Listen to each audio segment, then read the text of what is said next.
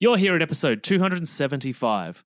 You've heard all about the amazingness that comes from spirulina and chlorella, but did you know that these foods don't actually solve the widespread omega-3 deficiency problem that exists in our society? Or the B vitamin issue for vegans and vegetarians, despite it being advertised and promoted as though they do?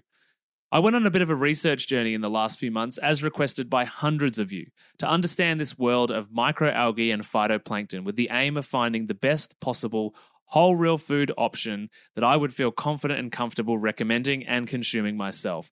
And I found it. I found one.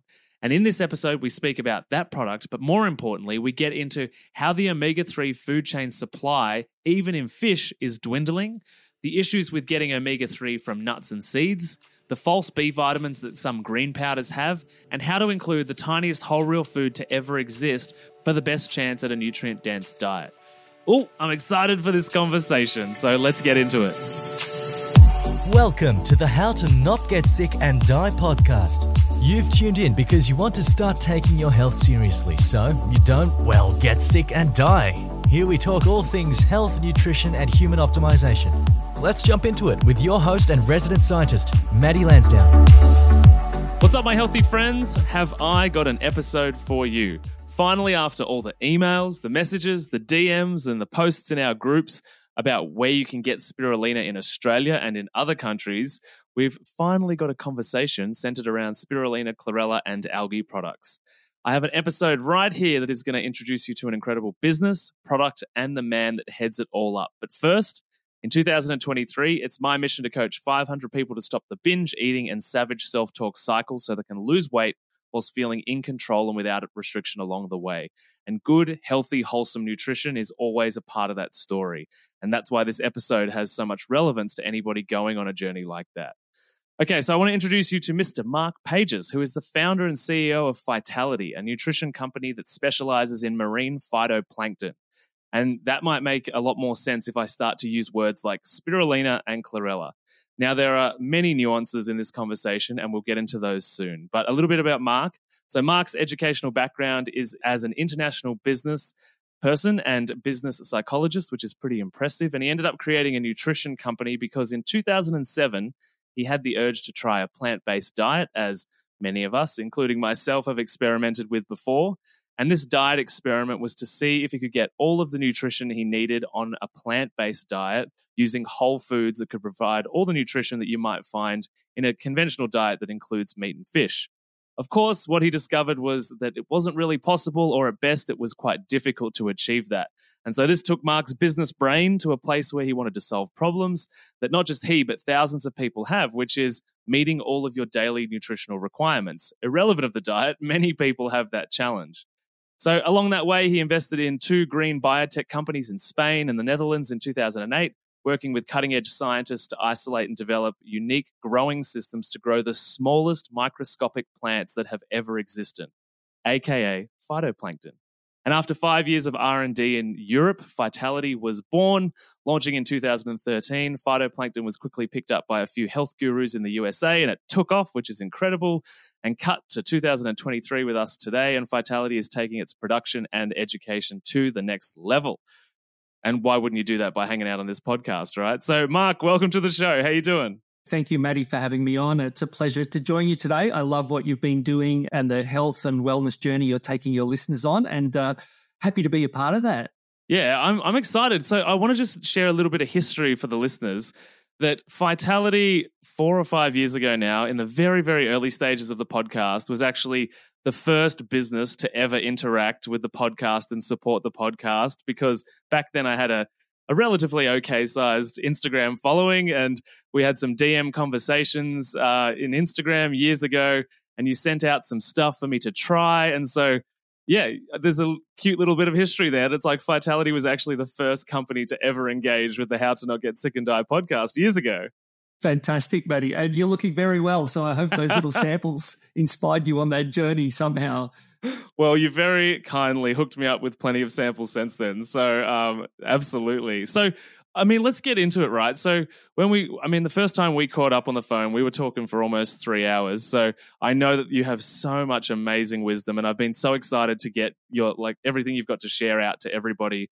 And so maybe a good place to start, though, is the conversation between spirulina and phytoplankton and how your journey is a part of that. Absolutely. So spirulina and chlorella are typically freshwater species of microalgae, and they've been the staple when it comes to microalgae. They've been the staple go-to green nutrients where we get our proteins and minerals from. I guess the big difference for myself was when I was looking at taking these plant-based nutrients back 15 years ago when I did my initial vegetarian experiment, where can we get those hard-to-get nutrients? And while spirulina and chlorella are great products, I guess what I was looking for on my plant-based journey was how to get EPA and DHA. So these are long-chain omega-3s that are typically found in fish. And those aren't found in spirulina and chlorella. And so phytoplankton, the type of microscopic plants that we focus on, are isolated from the ocean. And the ocean really, the evolution of Earth and the ocean somehow dictated that microalgae or phytoplankton strains that are isolated in the ocean typically have, many of them, an omega-3 profile. And this is a little bit different to spirulina and chlorella that don't have those long-chain omega-3s. Gotcha. It's interesting. And one of the things that sort of really piqued my interest when we were talking the first time a few months back now on the phone was the idea that a lot of the advertising and marketing around some of these products that promote omega-3 content, and then we jumped on the phone with you and you said that it's not really absorbable, or the form of omega-3 that is available is not very bioavailable. And so whilst it's advertised in these spaces that these green powders and whole foods have this in them, that the human body doesn't actually pick up much of it. Yeah, that's correct. So part of my journey around omega-3s was really understanding where to get what nutrients. So when we're talking omega-3s, we've primarily got three forms of omega-3s. We've got the ALA, which is found in hemp, chia, flax, and walnuts. Then we have more what we call EPA and DHA, which are longer chain fatty acids, which primarily we've got in our seafood, from fish or marine source. So one of the big misconceptions is that if you eat enough hemp, chia, and flax, that you'll get those, that the body will convert and you'll get those dive into this. I was quite surprised to find out that the conversion with long-chain omega-3 fatty acids, the EPA and DHA type you need. And when I took a deep, very, very low, and we can get into a little bit more about why and what are some of the blockers. But yeah, essentially when you're taking, be it other green plants like spirulina or chlorella or your hemp, chia or flax, you're not getting that same form of omega-3 that's been well-studied for brain health, heart health, etc. Yeah. Something else too that's really prevalent, particularly in the Western world, but at this stage, I often say Western world when I talk food, but it's the Western world has contaminated basically the whole world, is that omega-6 consumption is so incredibly high that it ends up having a blocking effect on omega-3 uptake. Is that right? Yeah, that's correct. The research into omega-3 long-chain fatty acid absorption shows in the West that particularly people on a Western diet and in our Western diet, the refined carbs and refined food that we buy in the supermarket has a high concentration of saturated omega-6. What we see in places like Japan and Korea that have a very much lower saturated omega-6 in their diet is in the clinical studies or research studies that showed omega-3 transfer, it was a higher transfer. So let's go back and talk about those hemp, chia, and flax that we have under 1% on average. It varies a little bit between male and female, but we have around 1% conversion of those shorter chain omega-3s to the more longer chains that we need for these heart health and brain health. Now, the Japanese were getting about 2%. That's about double, but it's still not going to give you what you need for good omega-3 health. And so what we're seeing is these saturated 6 are shown to be a leading reason why we're not absorbing omega-3. And one of my concerns actually coming from the health and wellness space is some vegetarians and vegans were actually overloading on hemp, chia, and flax to get that ALA to EPA, DHA conversion to get that good source of omega-3. But in doing so, they were overloading omega-6, which actually may be having potentially negative effect rather than a good effect because, yeah, the ratio of omega-3 to 6 our body needs is really important. So we don't want to overload omega-6. Yeah. And I remember too, so you've got a really, really interesting background, your backstory, and I'd love it if you could share a little bit and then lead into this idea that the omega-3 industry as a whole, from a food supply standpoint, is under immense stress and pressure. And I remember when we talked about the classification of fish being changed as no longer having much omega-3 in it anymore, particularly in Europe. And so if you could share a little bit about your background where you spent time in Europe with this information and with this work, and then tell us maybe why that omega-3 system and supply worldwide is under such stress.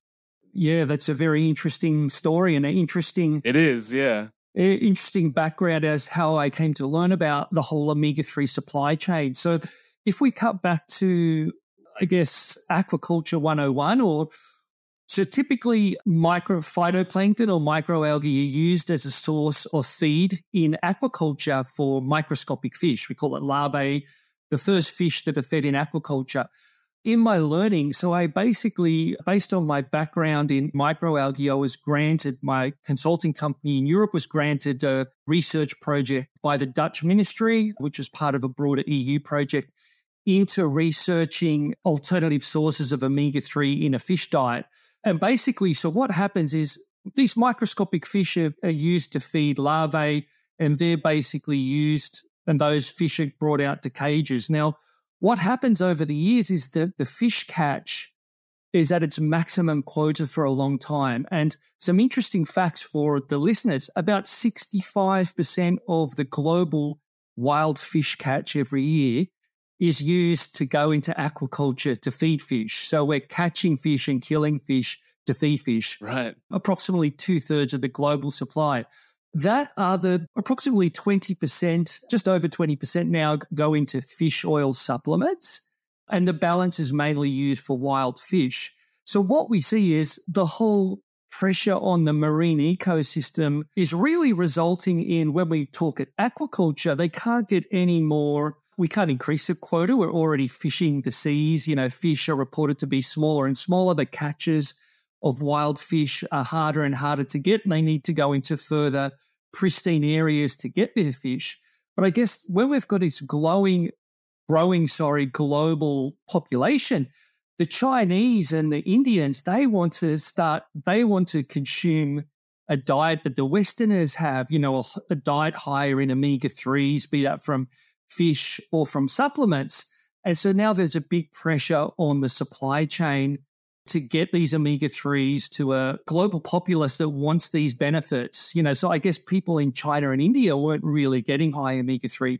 So I guess the challenge is how to get these in diet. So what we're seeing over the last 30 years is actually in aquaculture, where you used to have something like about 25 to 30% of the fish diet in aquaculture being fish meal and fish oil, over the last decades, that's decreased somewhat due to the growth of aquaculture and due to the control of the amount of raw material available. And what we're seeing today is less than 10% omega-3 oils in aquaculture fish like salmon. So in the UK, as an example, they're revising, and they're also doing this in the EU, they're actually revising whether products like farmed salmon should actually have a good omega-3 marketing slogan, whether you can actually quote salmon as a good omega-3 source. And this is quite a big change from the last 30 years. You know, we're talking about 1/3 of the omega-3s being in a farmed fish. So there's a real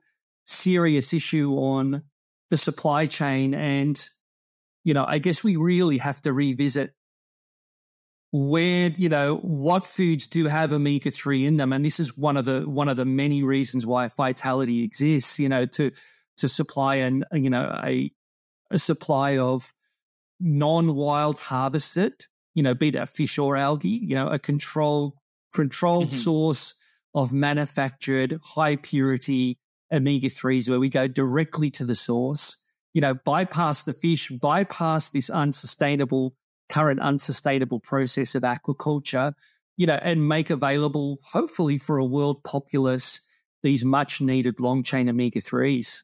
Yeah, I think it's something that we forget, or some people forget, in regards to the fact that even if you are eating a whole real food diet, irrelevant of the dietary template, is that the food itself also needs to be abundant in health, which is why I'm such a proponent for like regenerative farming, so that we're moving back to a place where the plants and the animals are actually super nutritious and healthy themselves. They don't just look like what something that previously embodied nutrition now looks like. And so there's the same issue with cows that are not fed on a pasture, is that if they don't get enough K1 from the grass, their stomach is meant to then convert it to K2, and then we eat the meat that and absorb the K2.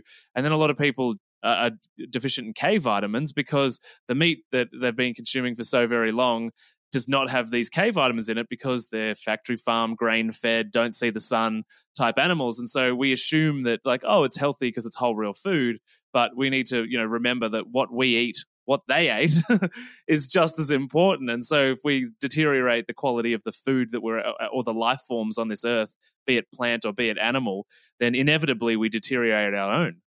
Yeah, absolutely, Matty. Yeah, I mean, I think we really need to get back to the principles of nutrition, which are getting good nutrients, whole food, dense nutrients into our diet. And my goal, I guess my whole journey around going down that road of trying to cultivate phytoplankton is really to give humans and nature the chance to get what we see as an essential nutrient in your diet. So, just some statistics on omega-3s. They say approximately 92% of the population is not at an optimal level of omega-3s, and nearly all vegetarians and vegans are also at suboptimal conditions of omega-3. So I guess, our goal is two-pronged. It's supporting those on a plant-based diet, but mm-hmm. it's also supporting those who may want to reduce their fish intake. We have a lot of customers that say, I am learning and I understand the pressures we have on our ecosystem and the ocean, so I like to consume fish. Perhaps I'll consume fish once a week or twice a week and take a whole food supplement to get my combined omega-3 daily or weekly requirement. So we're all about health and wellness, but doing it in an ethical and sustainable way. Yeah, totally. And the thing that I really enjoy about the fact that, sure, a lot of your marketing is to vegan and vegetarians, and that's a big part of your mission. But I love that, it's not this dogmatic approach to diet. It's just like, here's another way to fulfill your nutritional requirements that also have a helpful effect on the planet and the food system. And there's no doubt that the food system needs some kind of revolution, and maybe this is the beginning of it, right? Yeah, food and nutrients are a broad subject. Definitely, I think from our focus, which is primarily around omega-3s, we want to play a role in giving everyone a chance to have good health, good brain health, good heart health, and that's what omega-3s contribute to. So, I guess with the idea that these omega-3s are hard to get out of spirulina, what is the difference between the spirulina versus the phytoplankton, which makes the omega-3s much more bioavailable? Yeah, so spirulina doesn't have the long-chain form. It has, and chlorella, they have a range of lipids, but they don't have this form of omega-3. So it's all about making sure you get these long-chain fatty acids, and our phytoplankton really guarantees that you get it. So you don't have to worry about, am I going to convert 1% or am I going to convert 2%? You're basically assured as someone on a plant-based diet that you're going to get those essential long-chain fatty acids. And you're also going to assure yourself that you're going to get those if you want to go on a flexitarian diet where you say, I want to reduce my fish consumption, but I want to make sure I don't reduce my overall omega-3s. So yeah, I guess the ocean really, the evolution of nature really dictated that phytoplankton, these marine plants have this form of omega-3 as part of the evolution. That's why fish have omega-3s. And one of the great things, Matty, one of the aha moments that we type of talk about, that I've spoke about at conferences in Europe is the fact that all fish oil is algal oil on a journey. So fish don't actually make omega-3s. They get these long-chain omega-3s from plants at the base of the sea chain, and these microscopic fish eat the plankton and then they pass it up the sea chain. So the fish are basically, the fish are only smelling fishy and have this omega-3 taste and sensory feel because of the plants the fats originate from, which is phytoplankton. Ah, interesting. So fish smell like fish because of phytoplankton. Absolutely, yeah. And if you were to smell phytoplankton powder, it smells.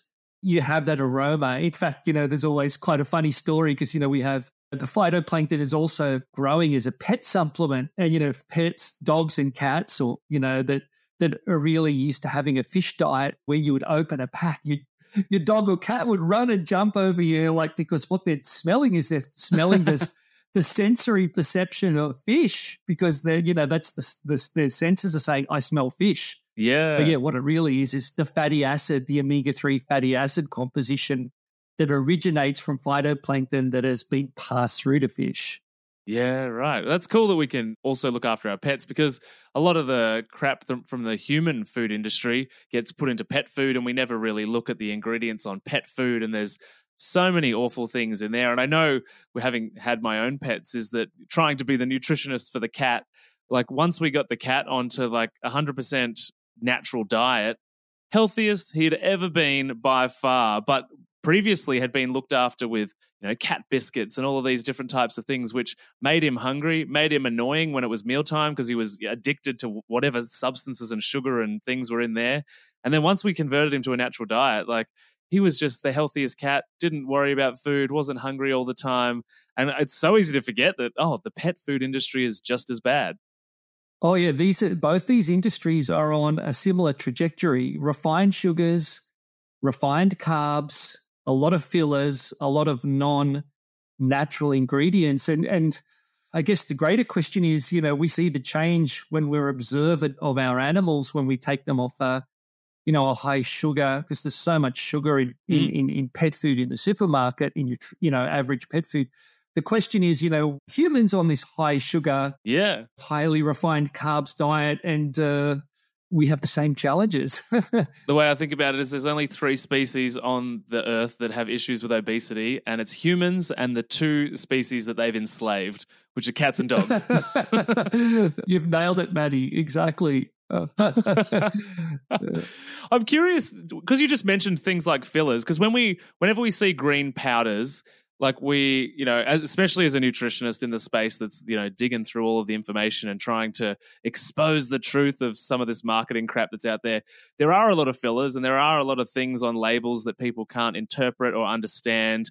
And so I guess in your space, what do you see in the marketplace that people use as fillers traditionally in things like green powders that are good for you versus what should be in there and what you have? Yeah, I mean, there's so many different ways you could fill a green powder, there's so much green chlorophyll-based nutrients out there. But, traditionally what you get out there is, in greens powders is a lot of ground and milled, chlorophyll, be it some defatted wheatgrass or barley grass after they push the nutrients out of it. So it's just the cellulose. So what you see, a lot of defatted greens powders can be the source of that, and a lot of more creamy white filler powders that are blended with greens that you can't see the difference. So I think it's really important to be critical, ask the critical questions, be critical of questioning everything is really important in this day and age. And,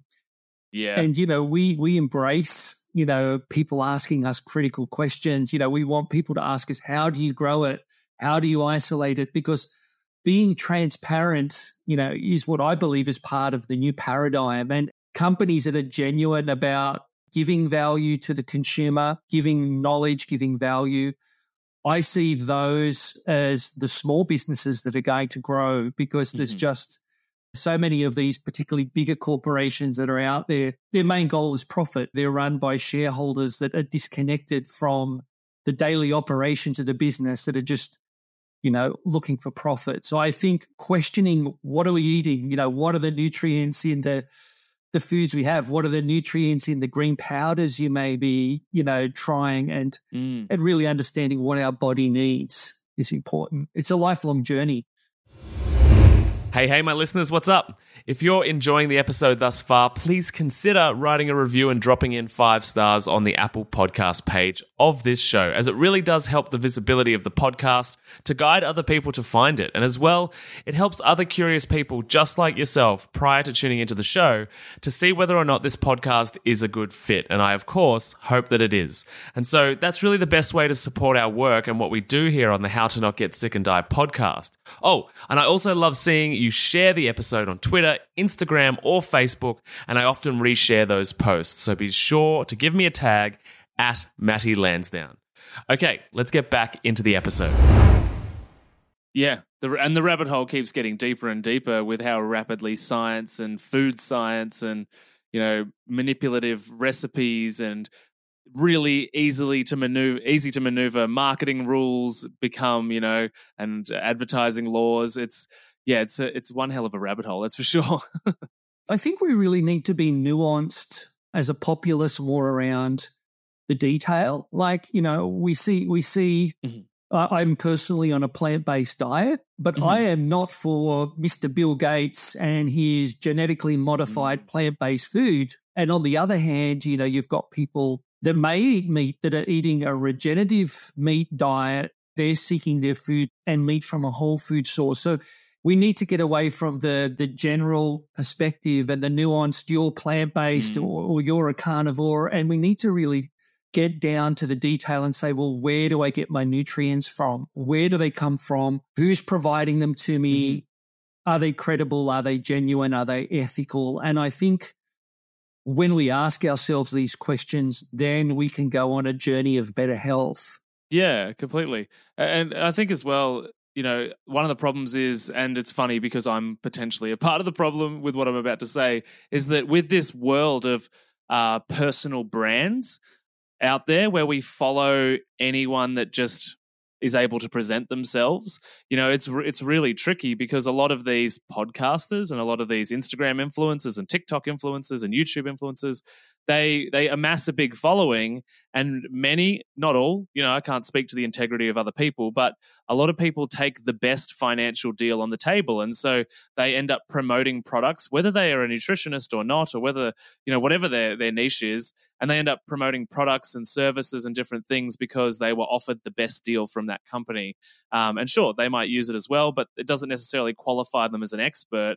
And it doesn't necessarily mean that it is actually what's best for the consumer, which, you know, is an endless topic of debate because every one of those companies would come out and debate that their product is the best, right? Yeah, and many of them are great, you know. So yeah, of course. And so it's, I think, again, it's all about, you know, going on your journey about what's right for your health and lifting the veil or, you know, looking a bit deeper into what do I need for good health and where am I going to source that from? And I think your podcast, Matty, you know, providing a platform to innovators, to people that want to support the greater people going on that health and wellness journey is great because this is a medium to ask the questions and to learn. Yeah. So, yeah, thanks for providing the platform. And I welcome more and more questions from yourself and all the people that are looking for a better diet.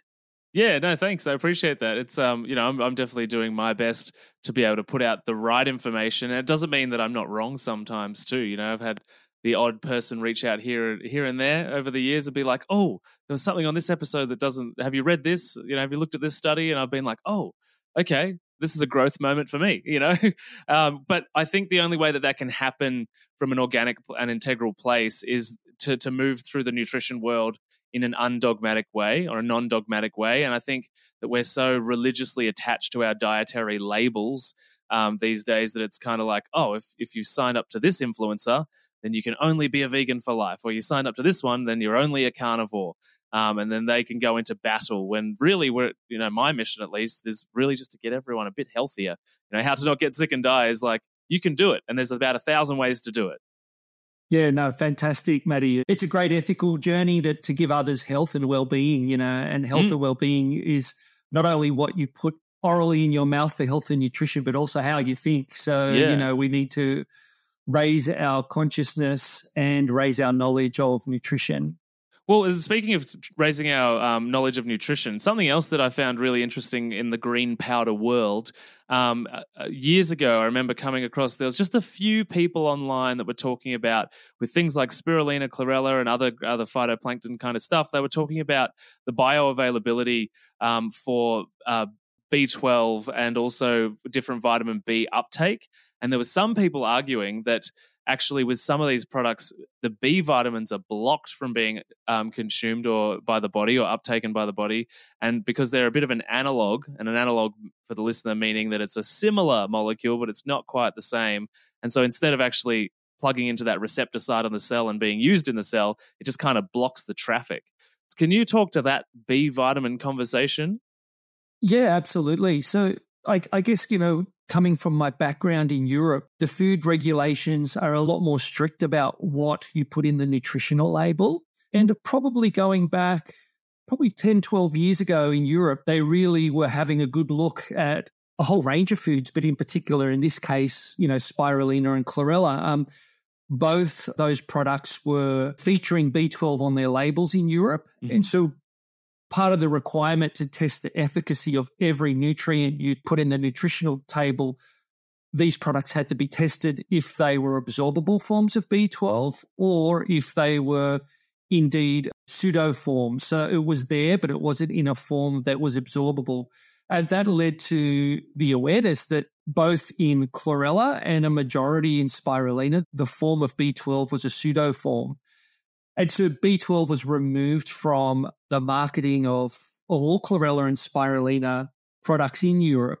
In Australia, we're allowed to put on a nutritional label everything that's there based on a nutritional data sheet. So, you know, the nutritional data sheet says that B12 is there in spirulina and chlorella, but it's not absorbable. And I think that's one of the big differences with our phytoplankton. It's really hard to find an absorbable form of B12 in a green plant. And I think, well, knowing our work in Europe, we probably over 5 years of research, we looked at about 160 different species. And, you know, when we're doing the nutritional analysis and classification of all these strains in our research phase, we only found 4 strains that had an absorbable form of B12. And we were quite excited about that. One of those strains that has that absorbable B12 is part of the strains that forms our phytoplankton product. It's a multi-strain phytoplankton product. Mm-hmm. And so really excited to offer a form of B12 that is absorbable and non-analog. But yeah, very hard to find in a whole food form. And just to go back, Matty, to another comment, you know, around what another difference when we're talking about our phytoplankton product that Phytality offers, mm-hmm. the bioavailability is much higher due to the particle size or the single cell plant size when we harvest. So we're talking about plants that when they cell divide to create new single cell plants in a natural way, we're talking about micron or micrometer sizes of 2 micron, and the size when they mature, which is very quick, just anywhere between 24 to 48 hours, they grow from a starting growth cell division to a mature plant size. It's the fastest growing plant in the world. Wow. They're at 4 to 5 microns at harvest size. So these are really microscopic plants, and this is why we have such high bioavailability of the nutrients. If we're even looking at something like spirulina, we're talking about 100 micron outside the spiral, or chlorella being about 20 micron if it's dried in a way so it's a single cell when we consume it. So phytoplankton not only gives us hard-to-get nutrients, things like EPA, DHA, absorbable form of B12, a greater spectrum of micronutrients, but they're also in a much more microscopic form that mm-hmm. that allow us to have what we call more cellular, direct cell-to-cell absorption. So we can mm-hmm. absorb them much easier due to their microscopic size. Yeah, this is incredible. Like, and this is one of the big reasons that I was really happy when we spoke, because I had such a response to some previous spirulina episodes. It was probably the biggest response the podcast has ever had. I was inundated with emails and messages of people saying either I can't buy this product in Australia or I've got loads of questions. And so I went on a quest, basically. I had about 15 different companies that I had reached out to asking a very specific set of questions about their farming practices and their products. And some companies were like, that's proprietary information. And other people were willing to answer the questions. And I guess the reason that we ended up here is because, you know, you just sat with me and went through everything and all the details and all the information. There was nothing to hide, and talked about the comparisons and your knowledge. And so one of the things I really loved about it is that it's just such a highly bioavailable source of nutrition, and irrelevant of, you know, where we're at on our, you know, dietary template. This is, you know, possibly a big part of the nutritional future for a lot of people because it grows so rapidly. It's so incredibly small, but it's so abundant. It's like, you know, it's the promised land. Yeah, and I guess I've been asked over the years a lot, why is it so diverse in its nutritional composition? And we go back to evolution. So phytoplankton was some of the first living plant cells, mm-hmm. and are related to cyanobacteria, the first single cell on the planet. You know, so phytoplankton that originate from an aqueous, from the sea, from a water environment, are really primordial ancient food, and they're really the start of plant-based evolution. So if we go back and say, well, where is phytoplankton in the historical scale of things? You had phytoplankton being the first plant that absorbs chlorophyll from the sun. So this was the first plant on the planet that was green. Mm-hmm. From there, we went to different strains of phytoplankton. We went to what we call multiple cellular ocean plants, which is seaweed, the big brother of phytoplankton. And then those plants and that chlorophyll moved on to land. And then we had terrestrial plants, you know, trees and grass. But every time we're looking at our, you know, out the window at the trees or leaves or the grass, we're actually looking at something where that originated from phytoplankton. And when we're going back and saying, why is this food so nutrient diverse? Why in something so small can we have such a diversity of nutrients? We're talking like over 75 essential nutrients in something that's half the size of a red blood cell, something we can't see with the human eye as a single plant. And that's really due to the fact that it's a primordial ancient food. And, you know, it's the start of the base of plant-based evolution, and that's why it's so diverse and dense. Yeah, it's incredible, like just that evolutionary line that it goes back so long. And I guess in order for something to create such an abundant life-giving earth, the food that was at the start of that obviously needed to be super nutritious, right? Absolutely. I guess it's essential in the life we have on our planet today. You know, it's essential from being the base of the sea chain, the base of food life. It's also the food going via one step, via krill. So, you know, our food is essentially that almost 100% diet of the krill, which is the base of the sea chain. And, you know, phytoplankton and krill are the main diet of the biggest animal, you know, the big whales we have in the ocean. And, you know, some people say, well, how did they, from an evolutionary perspective, get so big? Well, they had a diet which was primarily based only on phytoplankton nutrients. You know, partially through one step, phytoplankton and krill that these beautiful animals from the ocean ate. Yeah. Well, I'm curious, like obviously these animals in the ocean consume it. Now we're talking about consuming it. You know, so many people do. With people listening thinking like, oh, this sounds too good to be true. Where's the catch? If it's like super tiny, it's, you know, amazing. It's done in a very, really healthy way, good for the climate, good for the environment, and it's the most nutritious thing I can put in my body. My question is, how much do we need to eat then? It's super tiny, but it's got lots of nutrition. Like, what's the daily dose kind of look like? Yeah, great question, Matt. I guess that really depends on whether you're on a plant-based diet or whether you're on a flexitarian diet, whether it's some fish and input.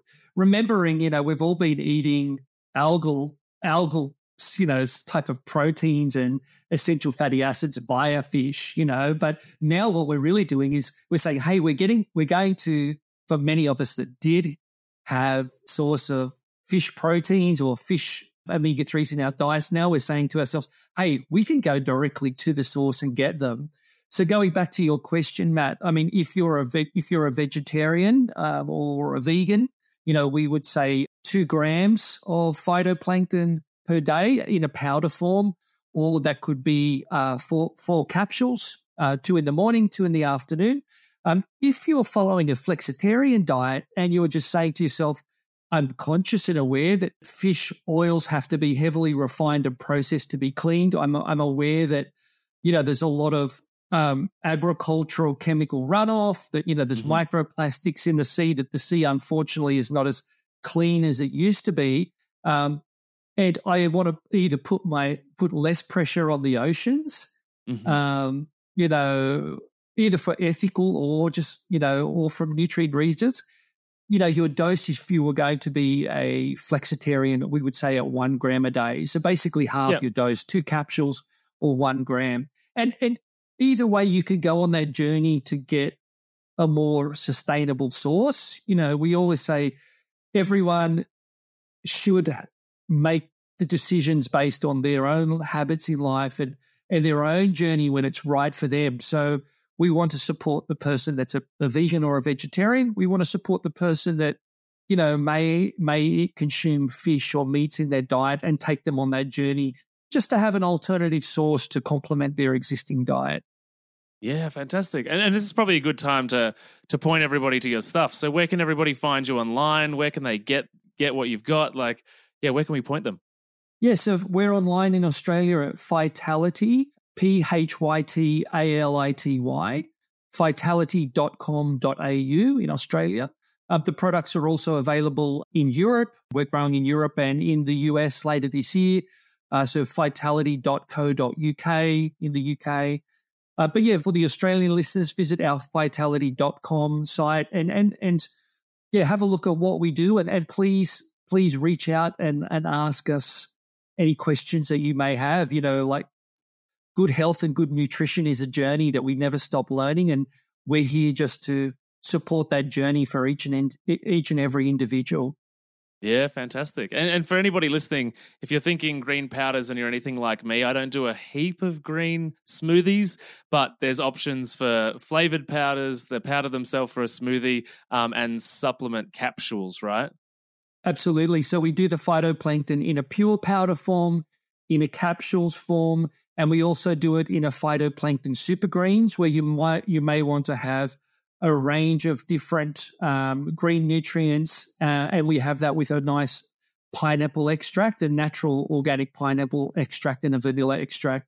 And that one's nice to have on water. So we really created that for people that said, "I love the idea of the, you know, the nutritional benefits and the ethical benefits, but I don't really like that salty or slightly fishy smell plant." You could take it in a way where essentially these natural flavors mask that. We also do. We've also recently launched the Clean Omega oil, which is more of a DHA only oil from phytoplankton, and that's specifically important for pregnant mums or breastfeeding mums that need elevated levels of DHA. Again, and you know, it's getting that from a clean source. Where you know that, you know, you never got it from fish that may have, you know, the big issue, I guess, with fish oil is around potential mercury, pesticides, and, you know, refining to get a clean oil. So with algal oil, we grow it from a controlled process. So we start clean, and then we don't have to remove anything, either when we grow it as a whole plant or if we extract the oil for a specific DHA supplement. The whole process is green, organic, and clean. Yeah, fantastic. And I can definitely recommend the pineapple flavor. I actually think it's delicious. It's so good. So no, that's fantastic. And for everybody listening, really exciting to be able to sort of partner with Mark, because I've done so much research on this and I really think Mark's work is amazing. And it's just a cute little additive that they were the first business to support the podcast, and we're back here 4 years later. But we've got a discount code and link down in the show notes below. So thank you, Mark. And is that 15%, did you say?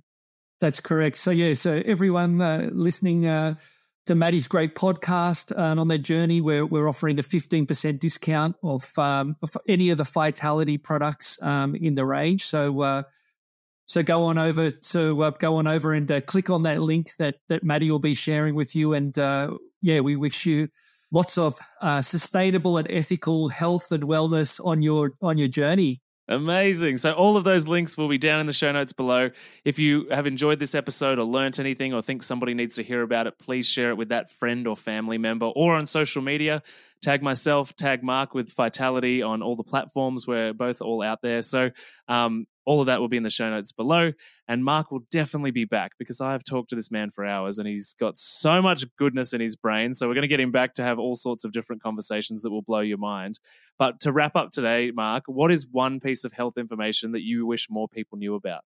I think, learning about omega-3s, and not all omega-3s are the same. So the big thing I would say is understand omega-3s and what their different benefits are, particularly when it comes to terrestrial versions that are in hemp, chia and flax versus the longer chain omega-3s that have that proven clinical benefits. Fantastic. Well, Mark, very grateful and appreciative for your time. I love this conversation. I love what you're all about, and I'm excited to get this out to the people. Thank you, Matty. I'm well done again. Love the podcast, love the work you're doing, and happy to contribute. Thank you so much for having me on. No, you're welcome. We'll catch you soon. Thank you, Matty. Have a great day. Thank you for your time. You too. Bye. Bye-bye. Thanks for listening to the How to Not Get Sick and Die podcast. If you love this episode and health information is your thing, then please consider subscribing to the show. And when you're done, head over to iTunes, Google Podcast, or whichever app you use, and we'd be grateful if you could leave us a 5-star rating and write a review sharing your opinion on the show, as it really helps the podcast grow. Thanks so much, and I'll see you on the next episode.